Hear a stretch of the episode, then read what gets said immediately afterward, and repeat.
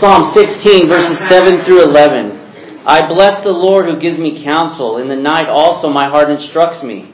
I have set the Lord always before me, because he is at my right hand. I shall not be shaken. Therefore my heart is glad, and my whole being rejoices. My flesh also dwells secure. For you will not abandon my soul into Sheol, or let your Holy One see corruption. You make known to me the path of life, and in your presence there is fullness of joy. At your right hand are pleasures forevermore. Amen. Go ahead and uh, turn to the book of Jude. It's only one chapter. We'll be reading the first four verses. You'll find it printed in your bulletins as well. So that's Jude chapter one.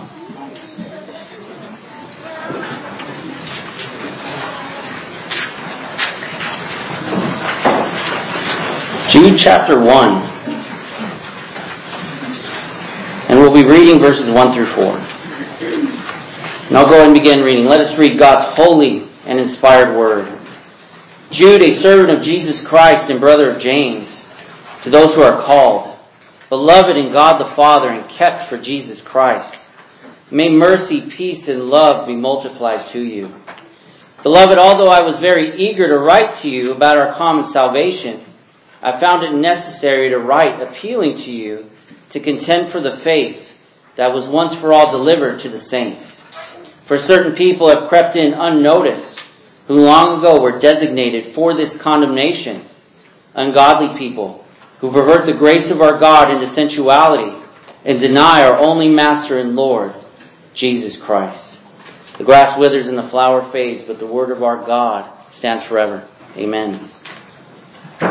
Uh, there's an anchor on one of the uh, cable news networks who is a former Navy SEAL. And he talks a lot about staying in shape, training to fight, and even now with his military career over, he still does it. He still talks about it. And on one occasion, he said he continued to train uh, because there are always people in this world who would want to harm him and his family. And he understood that we live in a violent world. He expected to have confrontation. And he wanted to be prepared. In fact, every society has to contend with those who want to harm others. No city is exempt from this type of threat. And in some places, as you know, people are more likely to be confronted by evil people than others. There, there's certainly a lot of lawlessness going on in many of our major cities in America. The threat level is very high who live in those places. But in our text this morning, Jude is warning the church that a threat exists, but this threat isn't coming from outside the church, it's coming from within the church. And Jude exhorted the church that it was time to fight. And this fight, it wasn't physical, it was spiritual. And so what was happening is the members within the church were living lawless lives. Uh, they weren't submitting to the teaching of the apostles, which ostensibly was a denial of God the Father and Jesus Christ, who they claimed to be their Lord. In this situation, it was threatening the church, and a time for sitting on their hands was now over.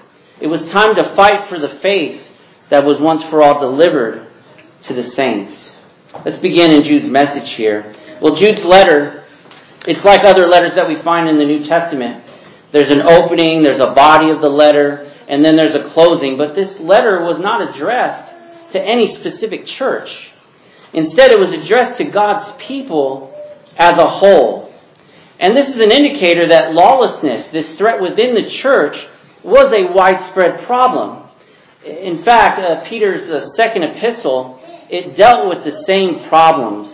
Both he and Jude, in fact, used a lot of parallel language. So much so that people have debated Uh, who wrote their letter first, Peter or Jude? And like Jude, Second Peter was not addressed to any one church either. So this means we can draw the conclusion that this problem in the church was a major th- threat. It, it was prevalent. And so Jude, he begins his message by identifying himself in a significant way.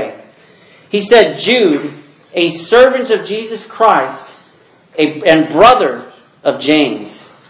Now, I'd ask you to think about this for a moment. Jude said he is the brother of James.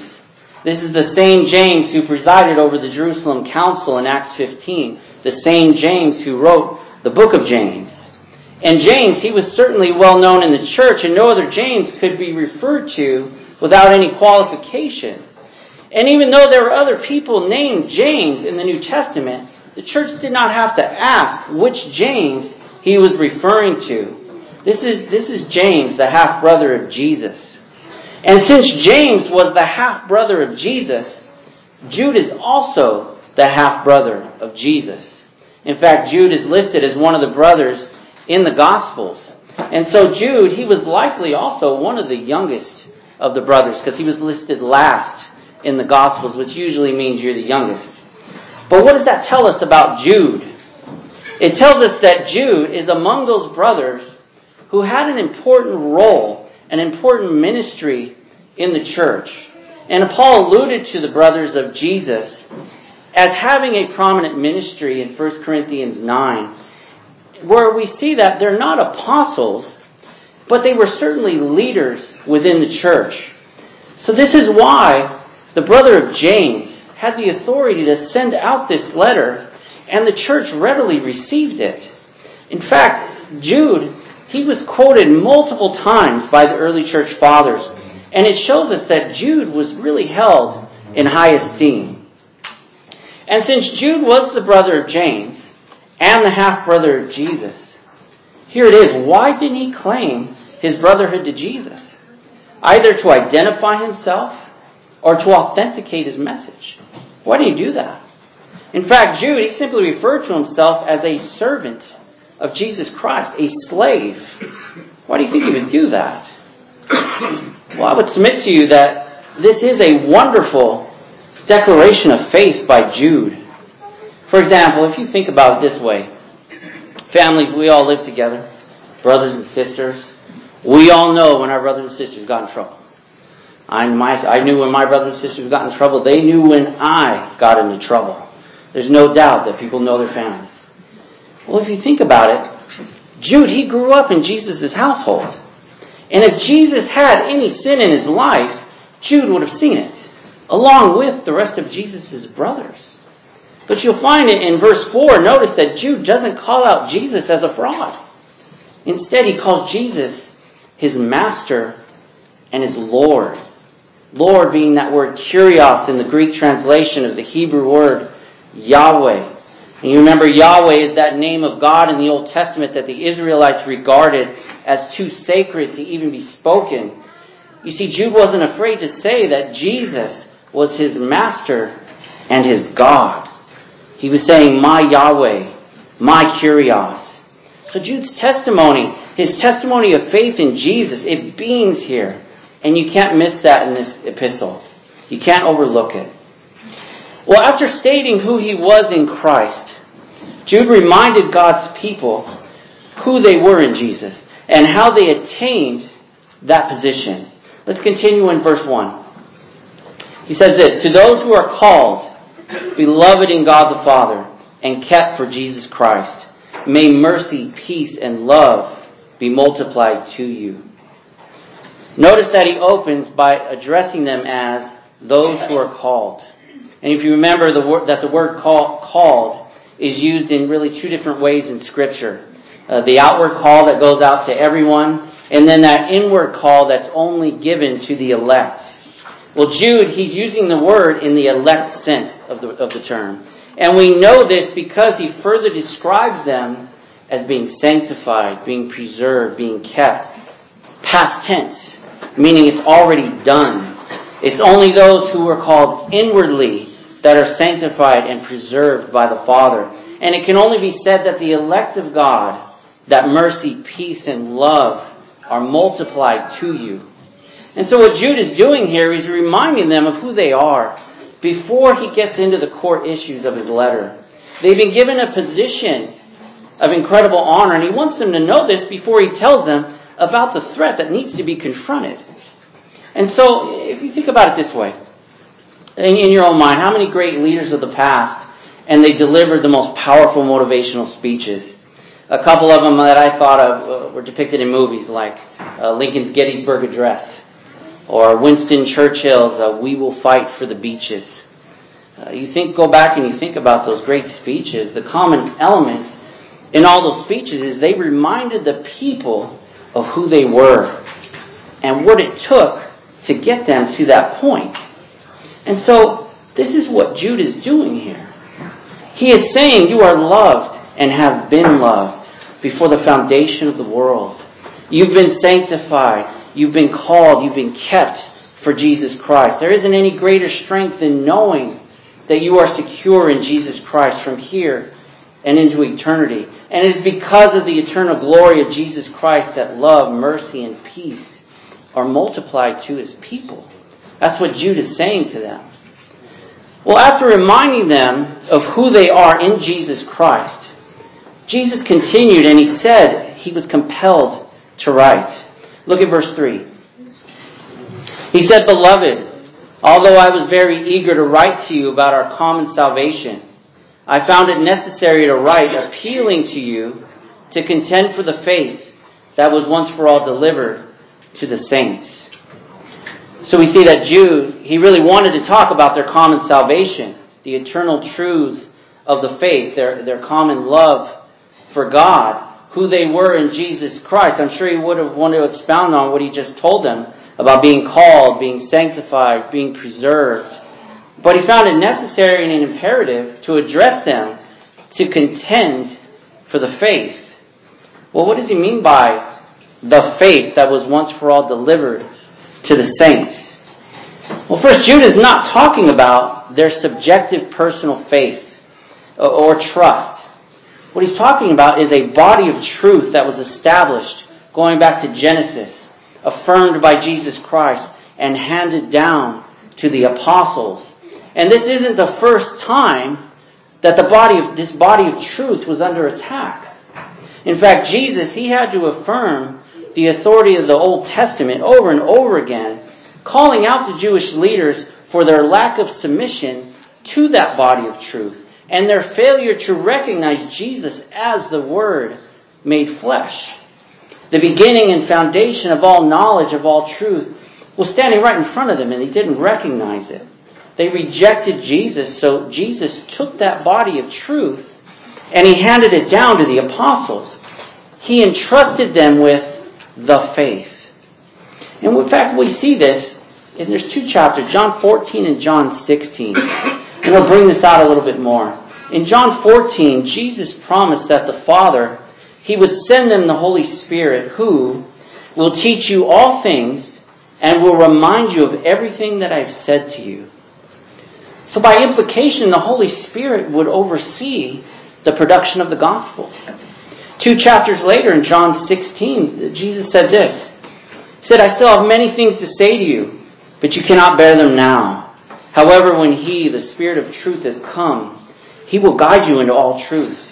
For He will not speak on His own authority, but whatever He hears, He will speak.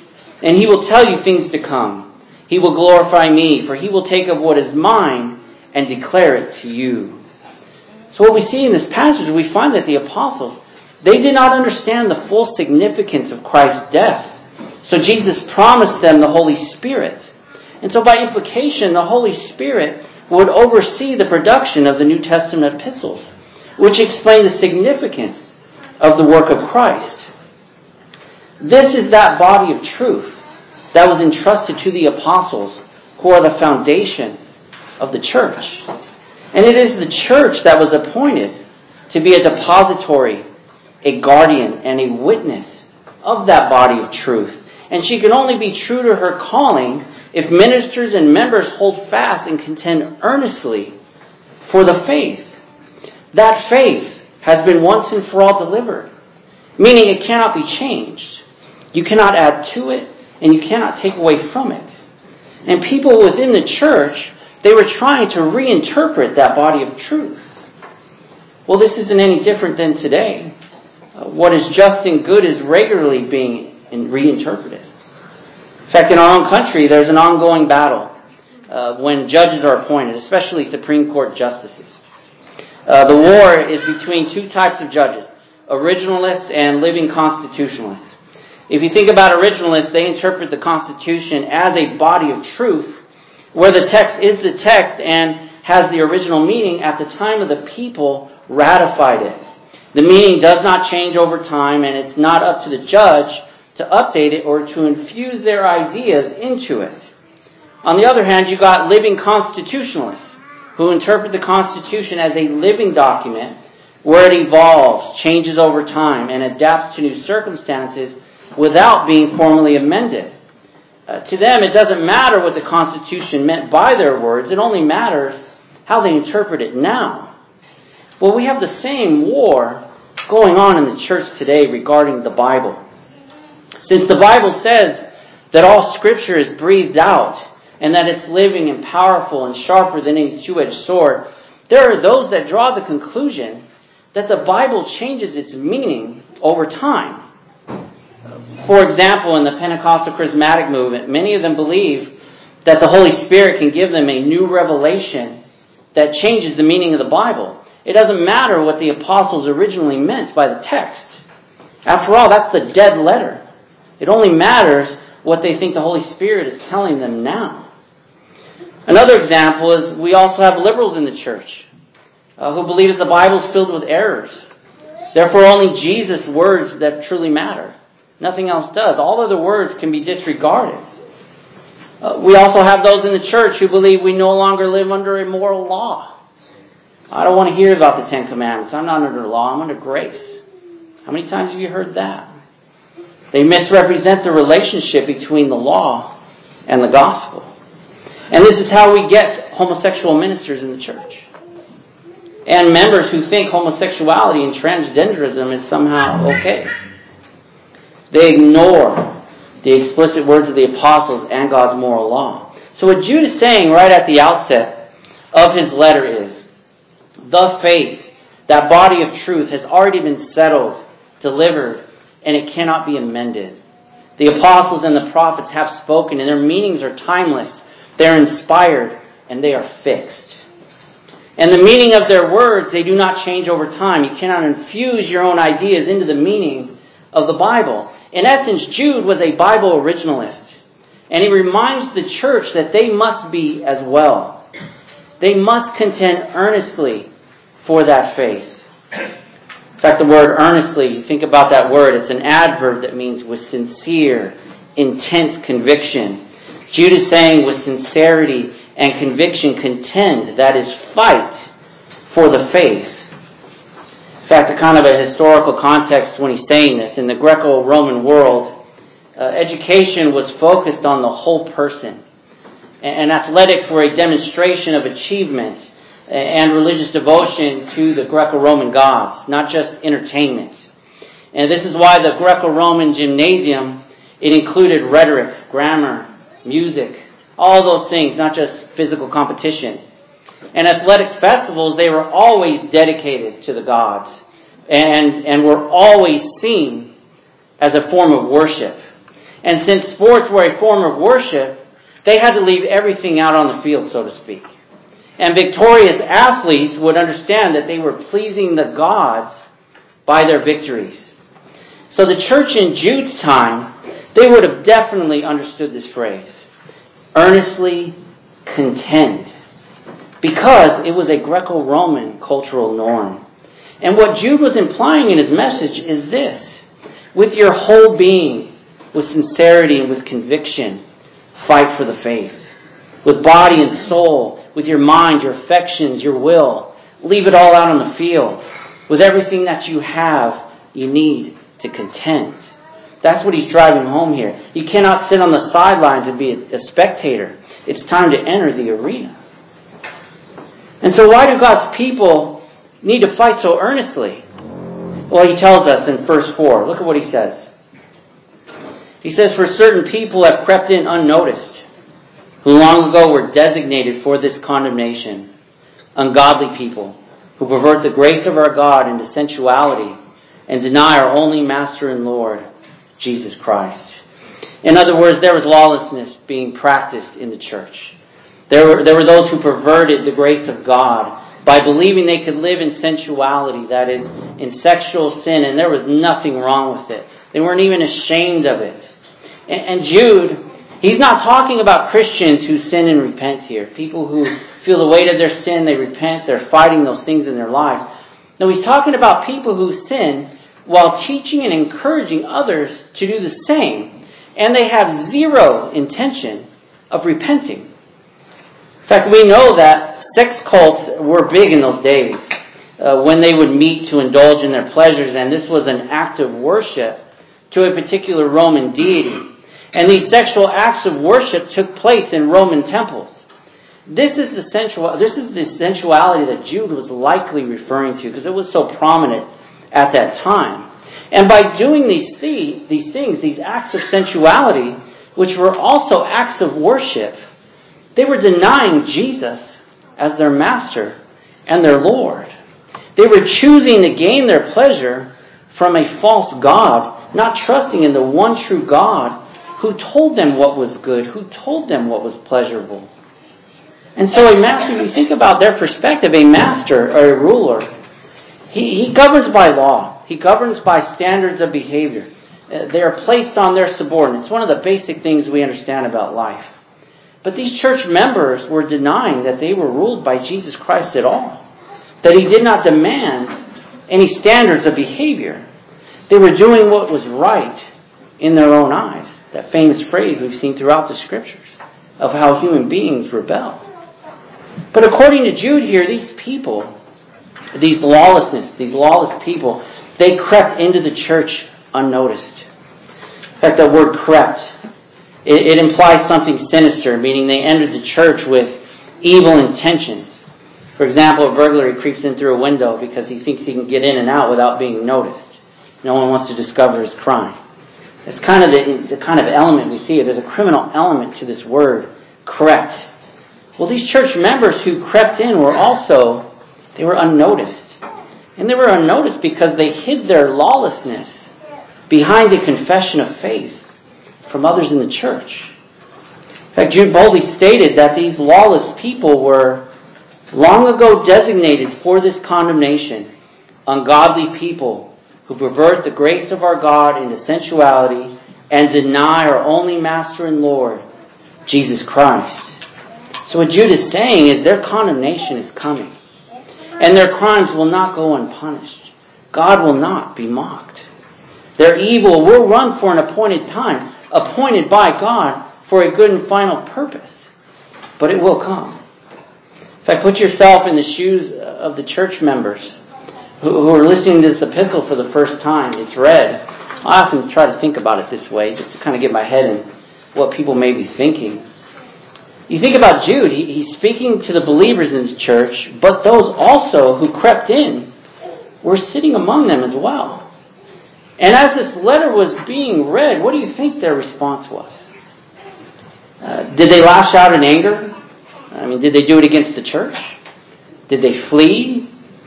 I mean, Jude was making it very clear that the lawless within the church, they were condemned. I mean, did fear fill their hearts? I don't know. Did they tremble? We don't know what their responses were because Jude doesn't tell us. But sadly, they, these people were predestined to this end, so that God may demonstrate his wrath and to make his power known. Lawlessness will not be tolerated in the Lord's church. In fact, you could sense the seriousness of Jude in his language here. This isn't a small matter. The Lord will bring his justice. The Lord will defend his church. Well, how are we to respond to Jude's message? Uh, there are two things that I, I would ask you to consider. First, the Holy Spirit teaches you uh, that you are not called to lawlessness, but to law-abiding citizenship in Christ's kingdom. Every true Christian will take this seriously. I mean, remember Jesus' words. He said, if you love me, keep my commandments. The difference between you and the legalist is that you're not trying to justify yourself before God by keeping the law. You are an unprofitable servant. You're doing what your duty, what your duty is. That's it. And your motivation for lawful living is driven by thankfulness for what Jesus has already accomplished for you on the cross. And you are already beloved. You are already sanctified. You are already preserved in Jesus Christ. That is your motivation to contend for the faith that is once for all delivered to the saints. You are already one of those saints. The second point I would draw to your attention is this. Contending for the faith is not an easy task. Uh, there will be victories and there will be defeats in the lives we encounter. In fact, it can be extremely heart-wrenching. Why? Because the people that Jude are talking about are those who choose lawless, those who choose lawlessness over Christ, are those who worship among us. They're amongst God's people. They're amongst the church family. They're our sons. They're our daughters. They're fathers, mothers, and friends that you shared the ups and downs of life with. You love them.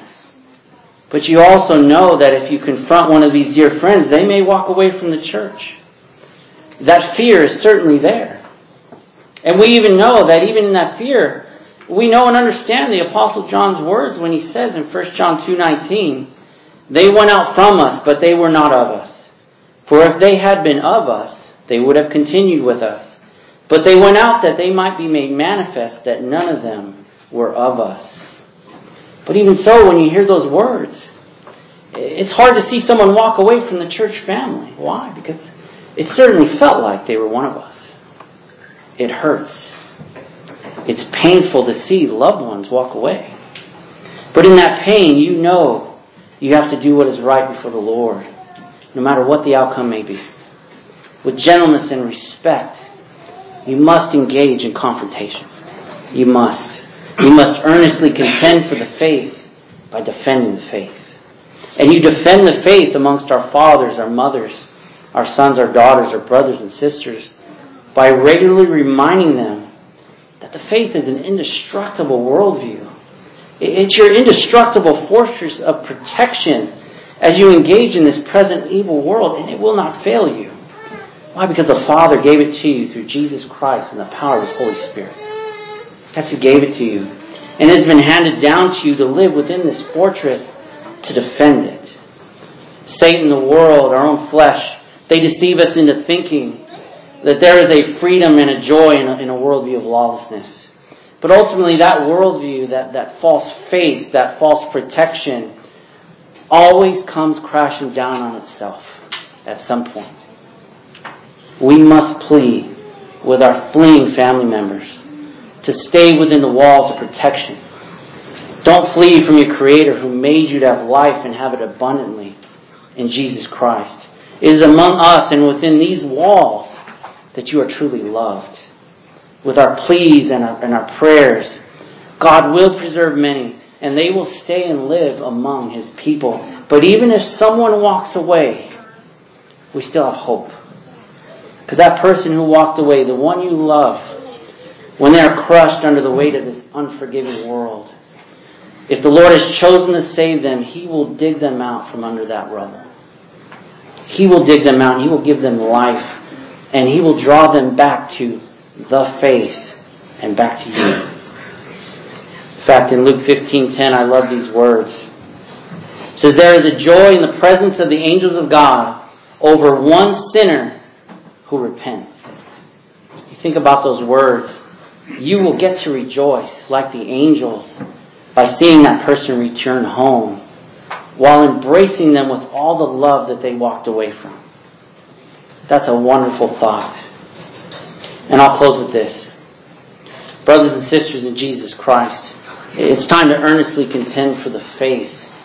And we live inside her, as we live inside her indestructible walls. And, at, and we fight with this certainty that on that great day when our Lord returns, all corruption will be rooted out of this world and in you. You will no longer have to earnestly contend against lawlessness or the pain and the sorrow that comes with it. Instead, with your heart filled with love and adoration, you will be earnestly embracing your Savior for all eternity, who established and gave you that body of truth. Rest in that hope as you defend the faith that has been entrusted to you. Amen. Let's pray. Father in heaven, we thank You so much for changing us, for granting us the gift of faith, to believe in the faith. that body of truth that you've handed down, for us to trust in you and the word you've, you've given, knowing that you strengthen us and keep us. Please grant us boldness and strength along with gentleness and respect as we fulfill this task that Jude sets before us. We pray these things and we ask that you bless the rest of this worship service in honor of your great name. In Jesus' name, amen.